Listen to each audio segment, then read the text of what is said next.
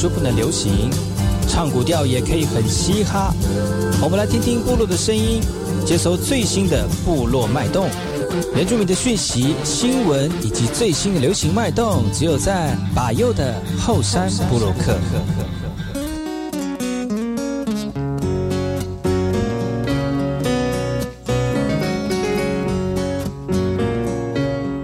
这里干嘛不懂？印尼多吉大好，搞过去把右告诉马来。大家好，我是把右，再次来到后山部落克。在节目开始之前呢，送上第一首歌曲。听完歌曲之后呢，再回到今天的后山部落克。如果你们去原住民的部落，一定会吃到这种东西，真的很好吃，而且他们还会唱歌给你们听。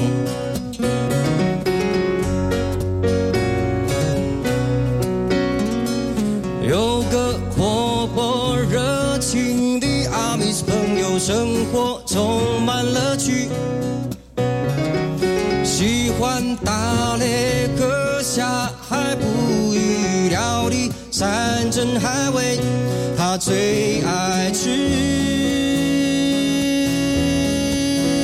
那个，他那根汉西佬。那根汉西佬，那根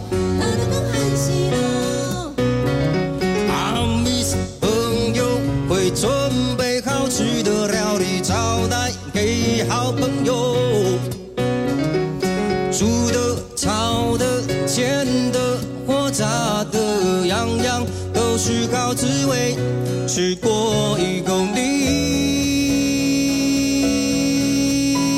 就会。一个接一个，一个接一个，两个接三个，三个接三个，好吃的东西哟，哈哈！福鼎的沙西米，山上大的发挥干古拉包，西边的卡朗达古拉，飞树的电那一天里种的个脑干古拉。小妹就要拿出来，一切都准备好，那么现在就要来唱歌，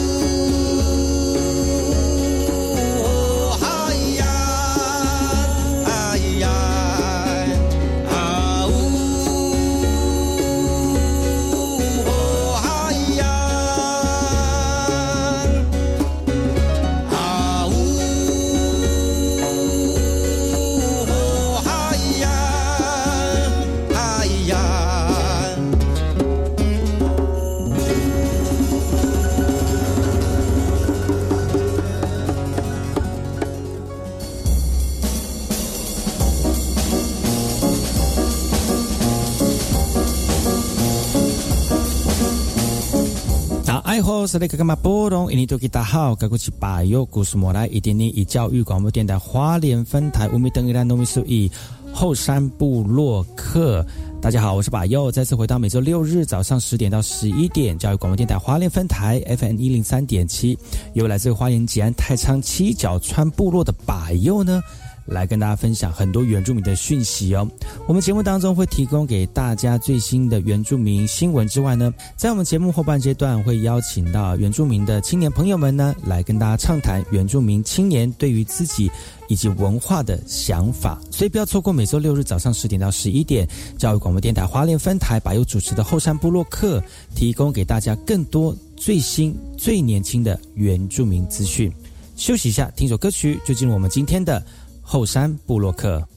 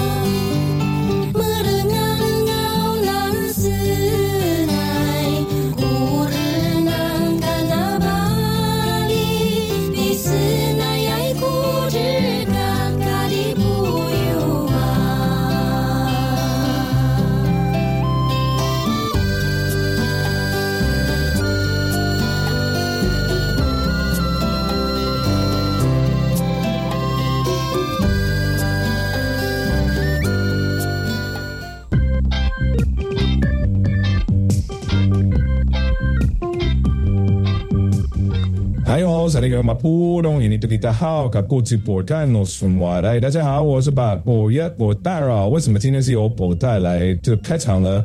因为今天呢，我要跟大家一起分享严重的讯息。哎，不大不要乱搞啊！这这个是我的节目，我是把右啊。今天不大呢，这个以这个特派员的身份呢，来跟我们一起聊聊新闻。但是他今天要这个以这个问答的方式呢，来跟大家一起聊天呢。好，那今天如果你真的想当这个主持人呢？我就这一集让你当当主持人，看看呢你的这个主持的功力如何，有没有在这几次录音的时候呢，功力越变越好了。好的，谢谢吧，又很高兴呢能够这个跟大家一起在后山布洛克后山大件事呢来跟大家聊聊新闻哦。但是呢，我还是要请我们的那个把又来跟大家聊聊，就是你这几天在这个原住民新闻当中呢，看到哪些值得推荐给大家的原住民新闻焦点呢？好的，下一则新闻呢，来自一个有趣的部落新闻。这个在部落里面呢，小米酒是非常不可或缺的一个文化元素，而且常常会用在祭典祭仪当中。那最近就有一个故事了哈，让让我们的族人真的是哭笑不得。这故事是来自于台东的大武乡，有一个这个族人呢，在饲养一只一头牛啊，呃，一头猪了哈。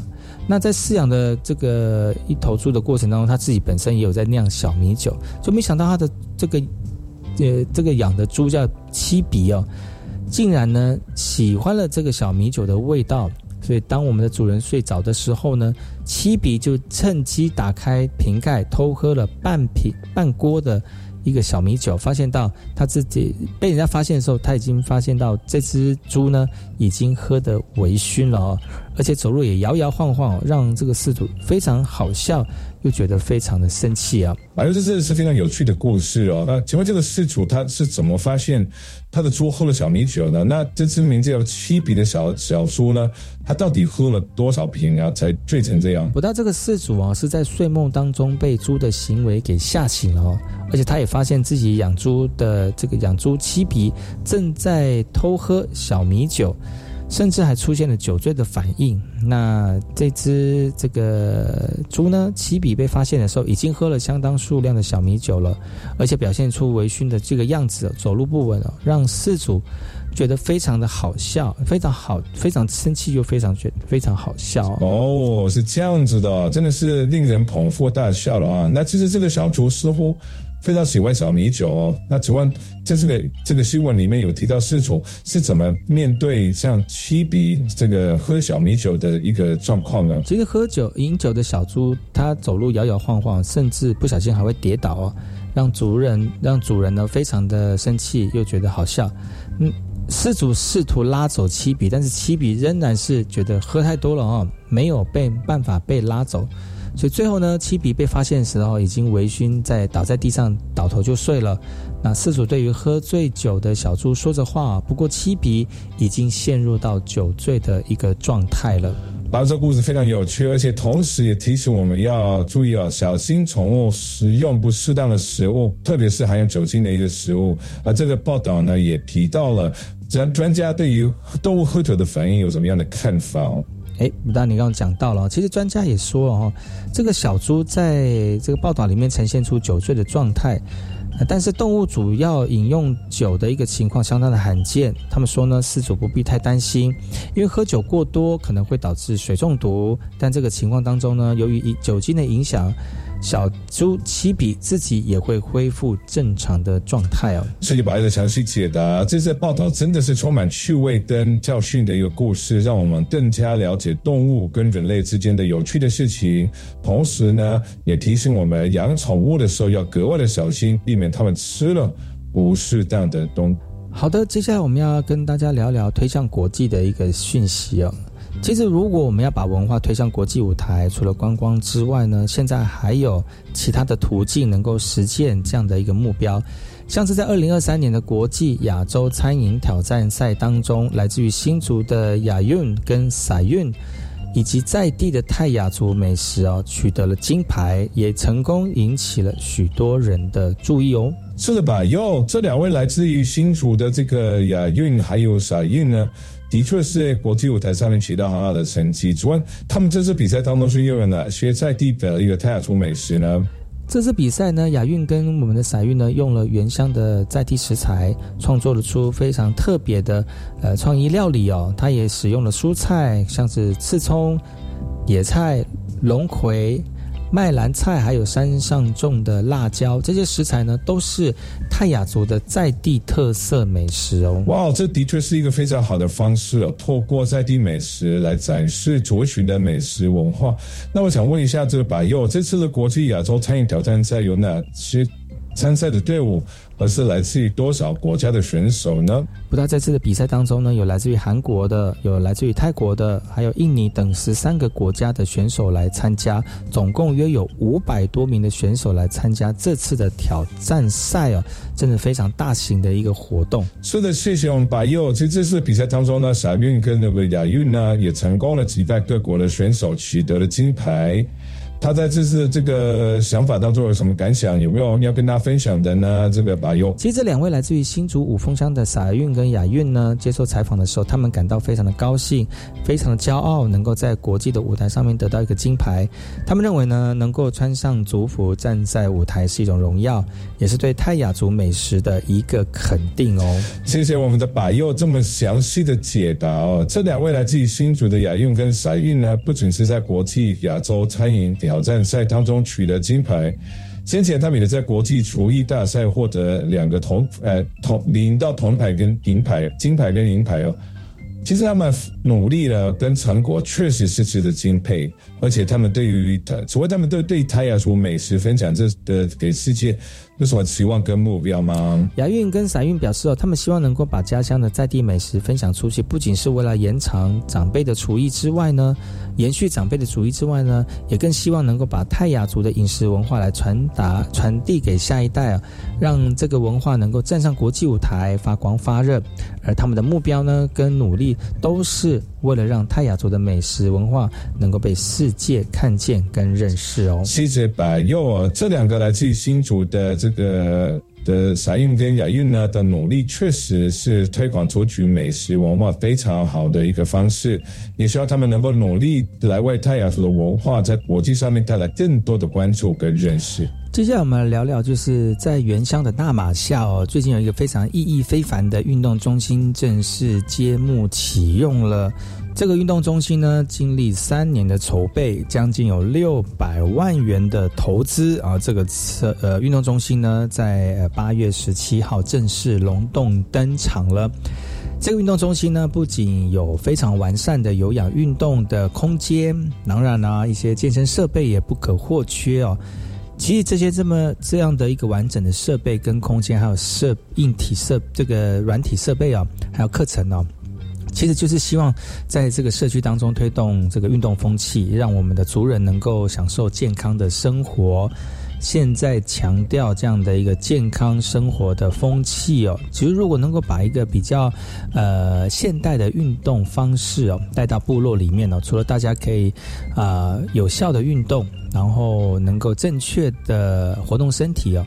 那可以减少一些身呃运动上面的伤害啊，那增加运动的效果之外呢，其实也让大家互相的交流，互相的这个彼此有这个接触的机会啊，然后呢，让大家能够在呃除了身体健康之外呢，彼此这些社交功能在运动中心当中慢慢建立起来，其实也是一种非常好的一种呃心灵上面的健康呃辅助哦。嗯，百佑，那这个这个运动中心的中心中心的细节有哪些？而且里面有哪些设施跟特色呢？你要不要跟我们的朋友好好聊一聊？当然啦，这个运动中心除了有设备齐全的健身设备之外呢，还提供了像是专业的教练啦，来带大家做运动的这个健身课程啦，还有一些现在时尚的年轻人很喜欢的一些这个有氧运动舞蹈哦。也会在运动中心里面提供给所有的族人朋友们，那大家可以用不同的方式来接触运动哦。啊，有些人喜欢用比较机械性的方式哦，做一个比较呃规律性的身体练习。那有些人就喜欢透做一些律动啊，就就像我们部落的妈妈小姐很喜欢跳舞哦。那在运动中心就有类似像这种运动舞蹈的课程哦，大家可以边运动呢。啊，边跳舞呢，然后边运动，也是一个非常好的运动的起开头哦。那其实这样的一个模式也深受我们部落族人的喜爱哦，大家喜欢来这边一起运动身体，强健身体，然后把健康的活力呢带入到我们的生活里面。这运动中心把又看起来很像是不错的设施啊，不过能不能举个例子哦？那说说它怎么影响到我们的社区呢？当然啦，其实运动中心的影响已经在社区当中慢慢的展现出来了。像我刚才提到的哦，在这个运动中心，除了上面有这个体育教室、运动教室、有氧课程教室，还有重训的一个空间之外呢，其实它楼下哦是一个亲子馆。一个育儿中心，所以呢，如果你这个爸妈或者是爸爸哦，带着小朋友来哦，你不怕没有地方可以让小朋友去，嗯，他们不会重训嘛，他们可能没有办法上有氧课程，但是可以放在我们的亲子馆里面，开我们的育儿馆里面哦，那小朋友就可以在他们属于自己的空间里面尽情的嬉戏啊，然后呢，让爸爸妈妈在这个楼上呢使用呃大人使用的器材，然后大家也可以很安心、很放心的来运动啊。对于部落的妇女来说，真的是非常方便的一个方法。而这样的结合呢，不仅可以让我们的亲子互动更加的亲密，也让我们整个家族来到这边来运动的时候呢，也建立一个非常健康的一个生活方式。当然了，其实有很多的这个好处呢，是提供给所有朋友。当然还是会有一些实际里面碰到一些挑战哦。那这些挑战要怎么样去处理，怎么样去解决？百佑，你有什么样的一个想法吗？当然，很多事情不是只有一面都是好的哈，但还有一些不为人知的呃，或者是说可能会发生到的一些呃缺点的部分呢。而在运动中心的建立过程当中，真的是遇到了一些挑战，像是一些设备的选择啦，呃，供应商的问题啦。但是呢，他们透过卫生署的合作，可成功的克服了这些困难，让运动中心呢能够顺利的启用。另外呢，他们也会持续的邀请专业的教练来举办各项运动健身的课程，来确保这些设施持续的运作跟持续的发展哦。嗯，那有个问题就是，在运动中心的营运当中，他们是不是有没有考量到环境保护的议题呢？是不是有相关的一个确措施来确保？我会造成环境上面的负担，我觉得这个问题是有点偏比较比较冷门的问题啊，但是我觉得还是可以来问一问这个白佑，你觉得有什么样的看法？嗯，这个问题很重要不大。其实，在运动中心的营运当中呢，确实他们考量到了环境保护的一个议题，他们会提倡节能排碳哦，呃，减碳哦，呃，尽尽可能的减少一些对环境的影响，同时也鼓励像是使用环保的材料啦，以及在运动中心种植树木啦，营造绿色的环境啦。他们相信哦，只要保护好我们的环境，才能让这个运动中心在未来持续发挥更大的一个价值哦。嗯，我相信呢，这个是非常值得大家去投资这样的一个健康的概念哦。呃，运动中心成为社区非常重要的一个中中心，也变成是身体健康很重要的一个工具。也希望主任朋友们呢，能够在这个地方得到更多的健康快乐时光。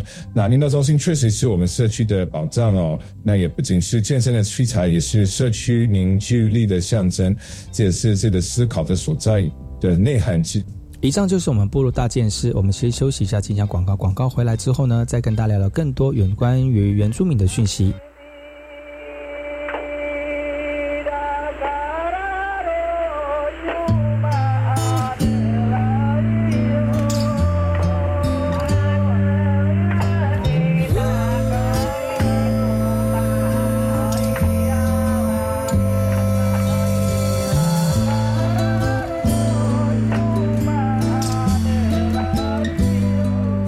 是 VK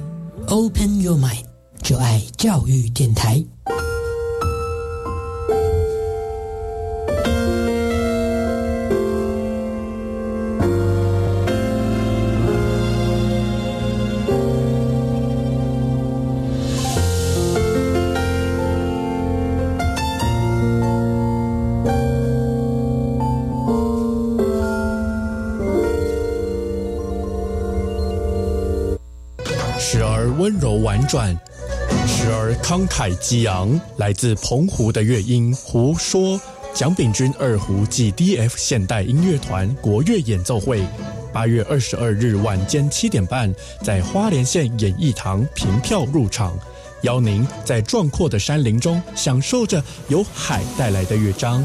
索票详情请下澎湖丝竹胡说脸书粉丝专业。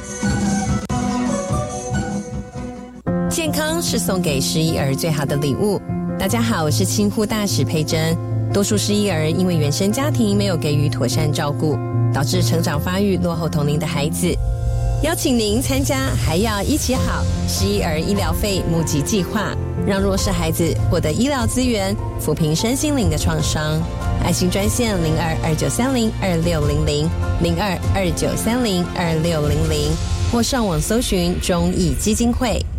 我喜欢登山健行，不只是锻炼体能，同时还能享受台湾山林的美丽。教育部体育署将农历九月九号前一个周末定为全国登山日，有多样化的线上活动哦。哦，线上活动，上传活动记录就有机会得到专属好礼，不论是朋友、师生或亲子，都可以一起组队爬山。赶快上网搜寻一百一十二年全国登山日系列活动。以上广告是由教育部提供。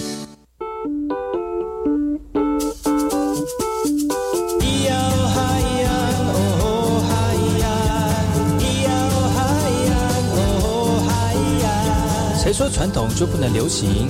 唱古调也可以很嘻哈。我们来听听部落的声音，接收最新的部落脉动、原住民的讯息、新闻以及最新的流行脉动，只有在把右的后山部落克。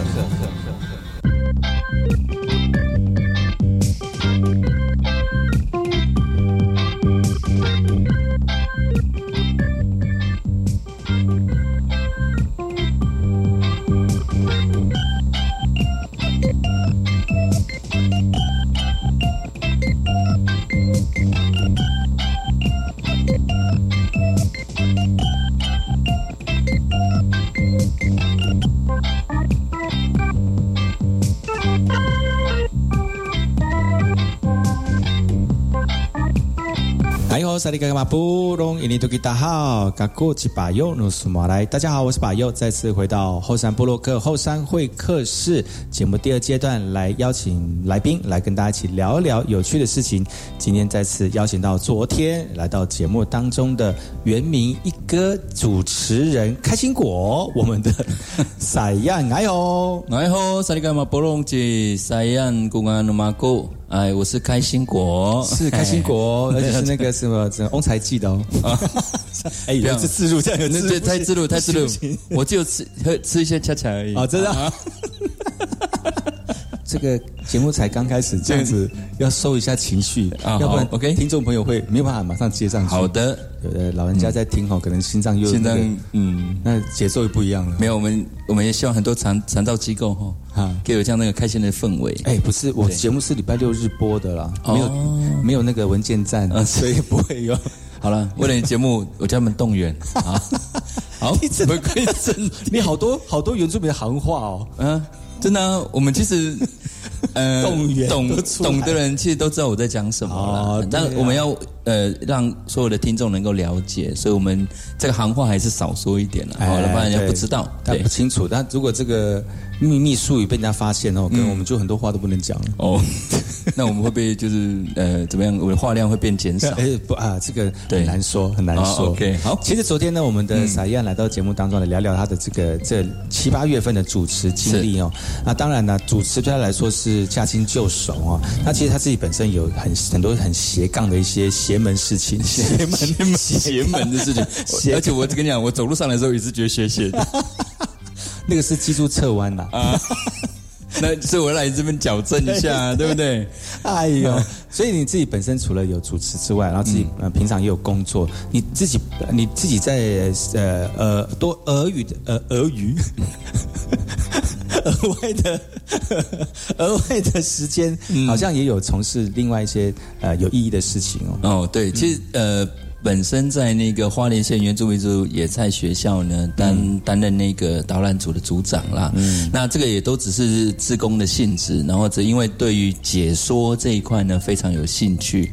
那尤其对自己的野菜文化、原住民的文化，包含它周边所呃连接到的一些在地的知识系统，其实我们都我自己本身都非常有兴趣去学习啦。那所以透过这样的一个过程呢。呃跟民群众在互动，或我们我们接一些团体或者是散客呢，让他们透过怎么样的一个诠释的方式，嗯，哦，透过说现在比较流行叫做转译。哦，转译，那文化转译呢？这个部分呢，让我们一般不清楚或不了解原住民文化的人呢，能够在第一时间能够很清楚的去接受到对的资讯。嗯，我觉得这个很重要啦。那另外的部分呢，我也有接一些讲师的工作，也是因为透过呃介绍有关于原住民的呃文化跟野菜呀，包括呃。呃，应该算是保种的这一块，然后呃有学习到一些知识，然后来透过呃讲课的部分呢，也接了一些夏令营的讲师的工作，这样对。那你就要聊聊看，呃，原住民学校到底是什么样的一个团体机构？那其实原那个那个野菜学校哦，野菜学校，这。野菜学校呢，它是在一百零九年十二月十八号成立的。那最早呢，其实它的前身就是我们农业处的一个算是萤火虫的生态馆哦，因为它算是久置了啦，比较没有在使用。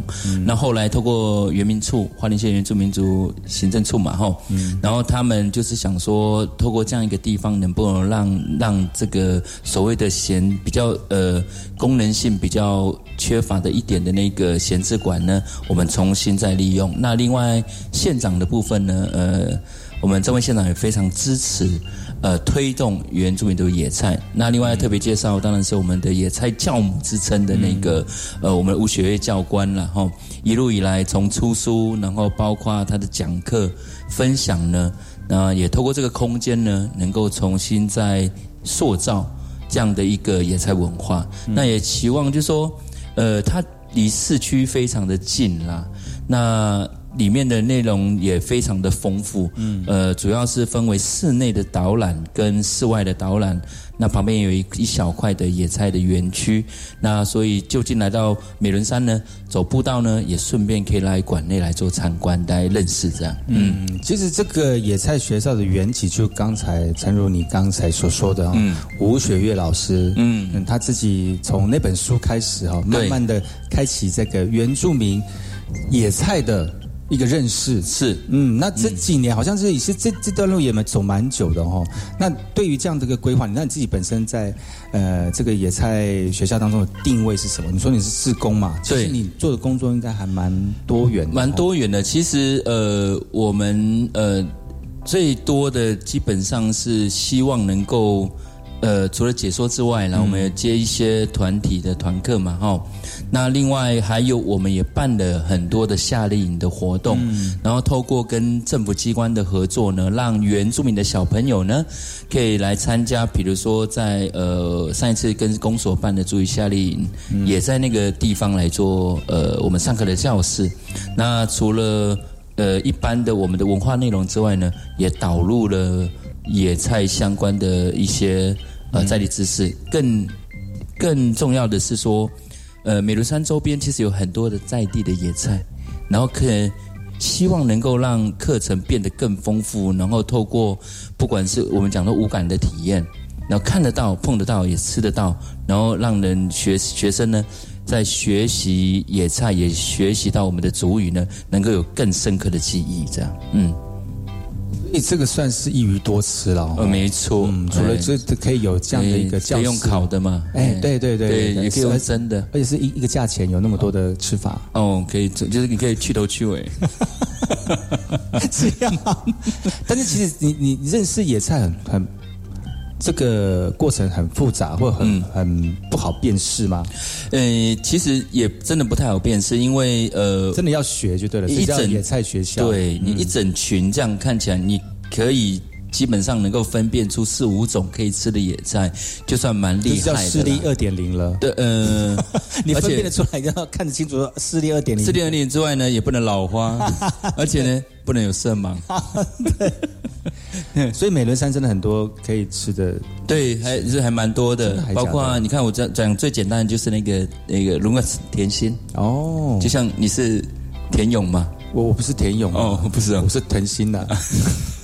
好，就藤心呐，就是我们的黄藤。有吗？那边有吗？有有有有，不都被采光光了？哎，不能采啊，公园。哦，对对。所以它长得特别长哦，活得特别久。那当然也不一定是野菜了，比如像姑婆芋啦，我们的像构树啦，这个就非常多常见的一些树种，跟我们可以使用的一些野菜的野生的植物，其实都都在那边都可以看得到。对，所以野野菜学校放在那边其实很适合，对不对？对，非常适合，而且呃，空间的营造我觉得很重要，就是一进到里面呢，不管是保种，不管是文化类，而且还有。一种我们的一个区块是专门介绍酿酒的哦，哎，传统的酒酿，用透过呃传统的那个七种的植物，当然各部落有不同的种类，嗯，数量，但是以呃有我们那边是介绍七种植物会诊之后，然后它怎么样的一个做法，然后巨细靡遗的告诉大家最后。怎么变成酒的？所以如果我们去野菜学校的话，看得到你帮我们解说。呃，对，没错，但是是要预约。呃，是要预约了。那他说我我我只要预约，不要其他的解说，我要我要采样。哦，是啊，那真的要预约呢。而且我可能只能接假日的部分，真的，哎，假日的部分，对，就有点就是高档的意思。我想声明就是说，呃，其实我们里面的每一个职工啊，或者是每一个我们的员工都非常非常的厉害，嗯，他们可能有很多其他地方我所不知道的，他们经验上一定专业，对比我更更厉害。所以，呃，不管是介绍野菜，其实我们里面也有那个，呃，类似饮品，哦，哦，喝的，嗯。有喝的，也有什么样的饮品？呃，类似像保守。呃，我们不保守啊，我们就很希望推给大家，叫做呃，有一个马告，我们有马告凤梨，马告凤梨，对，马告凤梨，凤打成汁的，哦，对啊，另外还有我们的刺葱，应该是刺葱红茶或跟刺刺葱地瓜那个冬瓜茶。哇，所以有这样子可以呃，用不同方式来品尝，对，野菜。野菜，对对，我们还有那个马告豆干。马告茶叶蛋，嗯，所以呢，如果大大家有机会去。参访的话呢，是除了可以学到这个那保足你的这个知识之外，你可以保住你的肚子。没有错，让大家品品品尝一下，呃，不一样的一些野菜的风味。嗯，哎，撒样我们要短暂休息一下之前，你试试再跟我们的所有听众朋友再讲一下这个野菜学校怎么去，嗯，提供哪些服务？那时间在什么时候呢？那野菜学学校呢，基本上你只要从那个呃中烈池的方向哈往左转嘛哈，嗯，然后就可以看到我们整个那个美伦。山的步道的一个入口处，然后往上走呢，里面有一个那个呃，就是右手有一个呃，我们的一个展示馆，嗯，哎，那非常近。那如果找不到的话，可以用 Google，哎，那里面呢，主要就是主要是跟大家介绍，就是有室内、室外，还有我们的野菜园区，然后来做导览跟解说的工作，还有一些体验。哎，最重要的，另外刚刚忘记提到，我们还有 DIY。哦，然后可以做一些手工艺品，像我们的小米串呐，我们的那个意串珠，还有我们做那个，呃，我们叫那个巴洛的那个，就是用做呃用那个槟榔叶鞘做的一个容器，这个都可以推给推推推推荐给大家。嗯，那时间呢？时间呢？其实基本上我们从早上的呃八点开门，一直到下午的五点，都呃中午会休息一个小时。呃呃，一个礼拜都没有休息。呃，基本上只有特定国庆假日才休息。真的？对对对对。所以呢，大家有机会的话，来花莲走一走呢，也可以到我们的野菜学校来玩一玩哈。是的。那我们先休息一下，听一首歌曲，回来再跟呃散养聊一聊。好。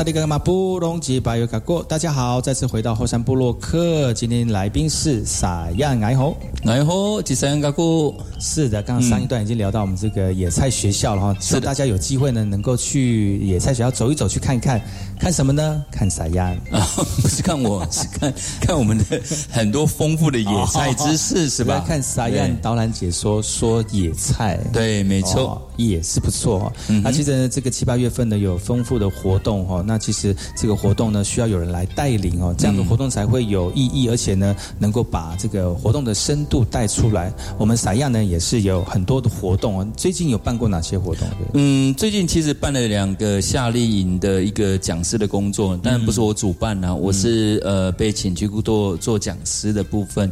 那其中一个就是我们的那个呃萨克扎族语推呃组织的那个呃族语。戏剧的一个夏令营的活动，那最重要的简单介绍就是课程内容呢，让大家能够，其实都是我们的部落的小朋友，就是三个家族的小朋友，然后怎么从完全不会演戏这件事情呢，透过很多的游戏，还有呃我们的上课的内容互动，呃来去做教学，让他们更有人自信，然后能更有呃。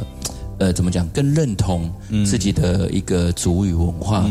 那所以过程当中，其实呃，因为小朋友他的专注力没有办法很久，所以我的课程的设计基本上都是用活动、游戏的方式呢，来他们来循序渐进的呢，去认识戏剧演戏的这件事情。对，对他们来说难吗？呃，小朋友其实刚开始都是非常的害羞的啦，一定都这样的。然后只是。你要如何让他呃至少有基本可以上台去很自然的把他的部分演出把它讲完，而且最重要的是他们所说的都是用主语。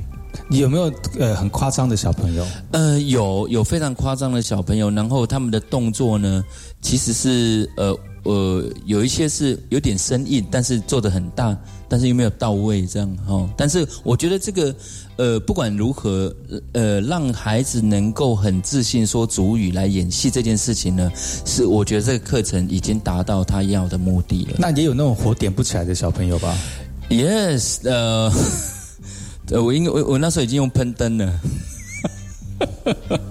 好。用喷灯也是没有办法，但是我觉得有有的时候真的不要勉强啦。但他能够走位，然后能够把它完整的诠释，还小，那时间还很长，搞不好今今年没有打开他的那个感官，可能过两三年他可能对，或许就已经打破天灵盖了，就是拿拿到金马奖啊！哎，真的难讲，很多有童星，你不要看到我们资质很多。那我另外要特别提到一点是，这些孩子呢，其实在回到家里啊，都还非常的。在排在因为一演完了嘛，然后他们还非常有兴趣在跟彼此的对话，然后又在那继续讲什么啊巴给，然后怎么样怎么样怎么样这样，他们还是很融入在那个整个夏令营的课程当中。这个是呃旁边的一些老师回馈给我，他说哎，想想你的还蛮成功，就是说让他们能够呃。很高很高兴的演戏，然后说主语这件事情，而且带入生活哦。对，没有错，不刻意，不是很刻意的去做，哎，不是很刻意，他们就是呃，就是很自然的来来来说主语这样。对，那另外一个我们也要还有跟公所也是做了那个主语，也是一样是主语主语夏令营的活动。那第一天我们就带到晋普，哎，晋普部落，然后请那个代表我们的那个何俊雄乖乖。然后来做那个导师，然后顺便头目做祈福，然后在那边做了一些呃编织跟八卦网的一些课程。嗯，那有的人会问我说：“你为什么花莲市要特别来到呃比较乡下、比较远的一个部落？”其实环境改变，然后在不同地方或许能有不同的吸收，而且每个文化的底蕴呢、内容、知识其实都不太一样，所以我觉得把孩子带带过去，可能有更有更深的一个体认跟感受。对，应该还有很皮的吧？呃，今年还好，前两年有真的有很皮的，真的哈。对，完全就是我说中文，然后感觉上他听得懂中文，但是不要听的感觉。他你说中文，他可能就把它当做是那个那个外语街舞街舞在跳这样。哎呀，我跟你讲话，你给我跳舞 哦。对，我叫你跳舞，跑来跑去这样子，啦嘎啦嘎啥？对对，再不等啦，我。然后呃，但但我觉得今年都还不错，都是呃这些孩子都还蛮能够配合的。那另外的，我们还有就课程就是延续到呃也在学校啦，对，然后教他们呃做一些手工艺，还有一些铜腕之类的。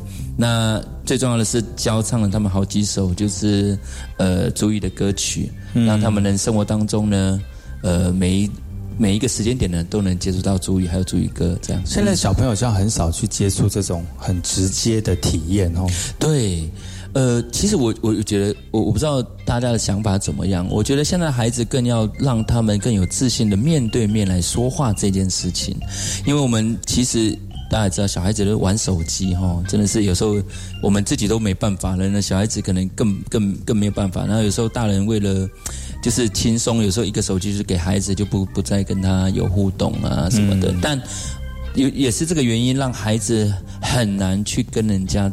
说话这件事情，就面对面，我如何透过你的眼神、表情、动作、声音的高低起伏等等，来认知其实你想要告诉我的事情，这样，哎，怎么去学习？对，这个也是需要练习的哦。对对对对，所以我们就会一些游戏就是让他们这样玩，对，没错。所以呃，其实呃，文化。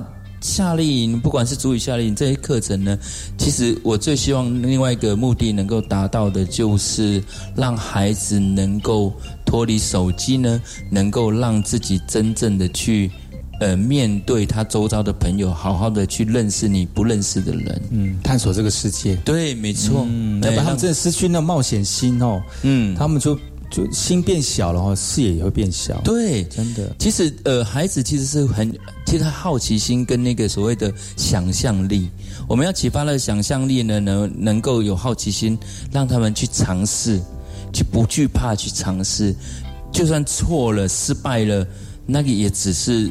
过去的事情，你只要能够学习到经验，你一定能够做得越来越好。嗯，这样只要大人能够在从旁协助，好好建立他的心心态哦。失败没关系，我再帮你再站起来就好了。你就算没有办法站起来，我们也会帮你站起来。对，就算你没有办法站起来，我会想办法让你站起来。我会扶你起来。对，你要飞吗？我也可以带你飞。然后，所以就呃呃，另外值得提到一点，就是有一次我在上那个月桃课，嗯，然后我们就说讲那个月桃心哈，嗯，月桃心它其实早期老人家会讲可以治疗那个，你知道那个蛔虫吗？哎。哎，他说多吃那个那个蛔虫可以排得出来，因为它是非常冷的那种，对，那种土法炼钢啊什么那种，然后我就直接这个弄出来弄一个心出来，没想到哈每个孩子哈都是想要自己吃一小段。他就勇勇于尝试，然后吃了之后，然后每个表情都，这什么东西？但是这个就是好玩的地方，让孩子不惧怕的去尝试呢。对，他未来其实我觉得。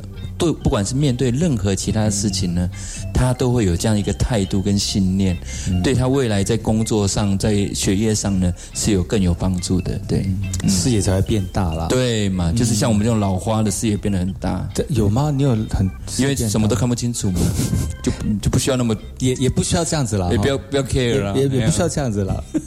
其实，在这个部落的这个活动当中呢，呃，部落的事物里面有很多透过活动让大家能够去认识我们的文化哦。是的。那其实有很多对于不是很了解文化的朋友们呢，其实，在部落里面如果多一些，比如说地景啦，或者是一些文化的导览呐，嗯，其实可以让我们一般呃不是在地的人也好哈，或者是一般有兴趣的人，也可以透过一些导览呢去深入到部落。其实我觉得这是不错的一种一种课程或教学。对，因为最近。其实我也呃协助老呃一个呃东华大学老师，然后我们一起合作，然后跟部落的耆老合作，在部落大学的课程呢开了一门就是那个部呃里洛部落认识班。嗯，那最主要的有两个重点，第一个呢也透过耆老做记录，嗯，把我们那个里洛部落的所有的一些记忆的地点，包含我们的传统领域的名称的背后的故事的来源，然后呢透过这样一个呃有。导览的一个整个一个一圈的一个一个设计的形式呢，让上课的学员能够呃，有系统性的对对对对，有系统性的去学。然后另外呢，也希望就是未来部落的青年呢，有兴趣的，然后除了学学习到自己部落的文化历史之外呢，能够有另外一个能力，就是未来如果有人参访，然后到部落想要去了解更多在地我们里洛部落的记忆文化的呢，就有人可以就近来带大家来一个做个导览解说。嗯，其实我们呃这个课文课程最主要是希望达到这两个目的。已经开始了吗？呃，已经开始了。我们上个呃礼拜。有，因为在呃里洛部落上个礼拜做呃伊利辛，就是那个运动会，嗯，隔天呢要做白西马拉道，嗯就是男子的一个记忆。然后我们就早上上完课之后，下午就参与，实际请学员参与到那个记忆活动，让每个上课的人呢能够看得到，然后现场我们也开放一些问题可以给大家，我们最直接的让学员能够。呃，不清楚的地方，马上透过祈祷的诠释之后呢，能够很清楚明白这个祭最主要的内容是什么，然后为什么要摆这些祭品，然后它的仪式的程序为什么要这样做，会更有清楚的认知。这样，所以他们学成之后就变成是导览了。呃，也。没有，因为这课程其实呃有一部分是研有一些外地的学员，不管不管是外地或者是在花莲呃生活的非原住民族，然后有的是自己部落的青年，都有混杂在一起这样。对啊，是学到。这边的地景就对对对，就是记忆地景这样。至少呢，知道说这个地方，你自己学到自己的部落里面这个地景的意思跟故事，然后你自己有兴趣的人就知道，而我再回来这个地方的时候，原来这里有这个呃东昌的故事在这里。对对，没错，是哦啊，我但是我们很还是很期待，就是呃有更多。啊，像这样已经学到更专业、更了解、更透彻、更深刻的这个田野调查的这个呃导览人员呢，带着我们也去走部落，我觉得这也是不错的这个机会。嗯，另外在家里啊，就是说青年啦，我真的很希望说，呃，部落的青年呢能够。呃，一起来参与，因为你要你要真的要学习更多从祈祷这一边，嗯，那可能主语比较弱没有关系，但是我们可以透过呃长辈的一个呃，就是用呃中文的诠释呢，你可以多多少少可以吸收到一点部落的知识。那青年的参与其实就是。做达到我们那个传承的目的，这样。对。人是很重要推动活动的这个工具哈，但是但是呢，这个我们如何把我们死的一个历史呢，嗯，透过我们这个非常灵活的头脑，嗯，还有我们的表达跟诠释呢，让更多人能够吸引来投入，我觉得这也是另外一种智慧的培养了。没错没错，哇，本周非常高高兴能够邀请到撒样来到节目当中哈，希望以后有机会呢，再跟我们分享更多你在生活或者工作或是主持当中的一些这个。这个有趣的事情，嗯，或者是一些技术哈，提供给所有的族人朋友们哈。好，把新讯息给我们哈。嗯，啊，本周谢谢你来，哎，感谢有机会再来我们节目喽。好，今天节目就到此告一段落，感谢各位听众朋友收听，我们下次同一时间继续锁定百油的火山部落客，我们下次再见喽，拜拜，拜拜。